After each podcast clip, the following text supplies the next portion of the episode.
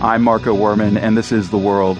Climate change, it's an unprecedented global problem, but the impacts will be very local and leave no one untouched. That's a sobering message today from the Obama administration's National Climate Assessment. The World's Environment editor, Peter Thompson, has been poring over it and joins me now so many climate change reports, Peter. What's the gist of this one?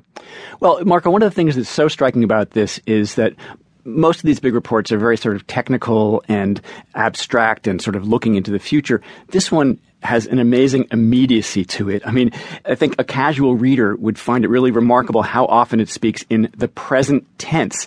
There are way fewer references to will and might and could and a whole lot more of is and are things that are happening now in the United States.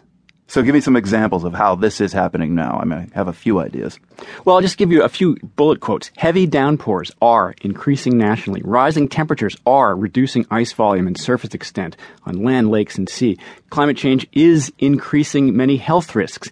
Infrastructure is being damaged by sea level rise, heavy downpours, extreme heat, heat waves have become more frequent and intense. The, the lead author of the report is a guy named Jerry Melillo, who's a distinguished scientist at the Marine Biological Lab here in Massachusetts. He summed up how things have changed in the science pretty succinctly in a conference call this morning. For decades, we've been collecting the dots about climate change. Now we have connected those dots. Okay, connect the dots for us, Peter. What what are the dots? Well, the report breaks it down by by regions as well as by impacts. In terms of some of the regions here in the Northeast, it says communities are already being affected by heat waves, more extreme precipitation, coastal flooding. We certainly saw that in spades in in Sandy a year and a half mm-hmm. ago. In the Southwest, it talks about drought and increased wildfires and competition for water resources. We're seeing that right now in terms of the California drought. A couple things that really stand out to me, though, haven't gotten as much attention as those events that we have witnessed recently. One is the is those infrastructure impacts that I mentioned. It says that flooding along rivers, lakes, and cities following heavy downpours, etc., are exceeding the limits of flood protection infrastructure and that extreme heat is damaging transportation infrastructure. This is stuff that's happening right now. And you think about the expense, not, not merely the immediate impact of disasters when those things fail, but the expense of replacing those can be just stupendous.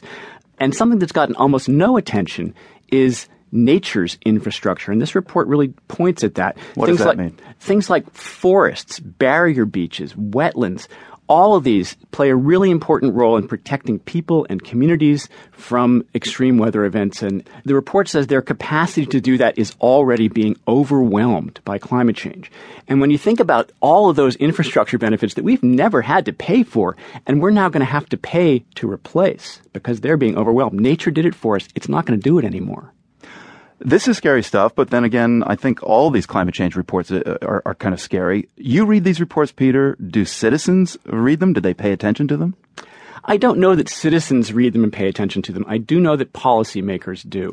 Certainly, this is partly aimed at Congress, and we have a cut again from this morning's press conference from John Podesta. He's one of the top political folks in the White House. I think the entire lineup of the House Science Committee on the Republican side voted relatively recently to deny the fact that climate change was even happening. So hopefully, this report, they might review it and change their minds. I think uh, there's still a little wishful thinking there on the part of the White House, but this report is not aimed at Congress. It's aimed at everybody else in the country. Folks are already acting on this. I mean, there is a lot going on around the country, so this won't be a complete surprise. It won't be a shot across the bow that folks aren't expecting, but I think that it will distill it in a way that will really help folks frame the debate in terms of what is going to be happening and what we need to do about it. We've had so many climate change reports at the international level. I mean, in part because it is a global issue. Carbon atoms don't just stop at national boundaries. Why do we need an expensive U.S. study to tell us this is happening when it's already been established and evidence continues to come in from here and everywhere?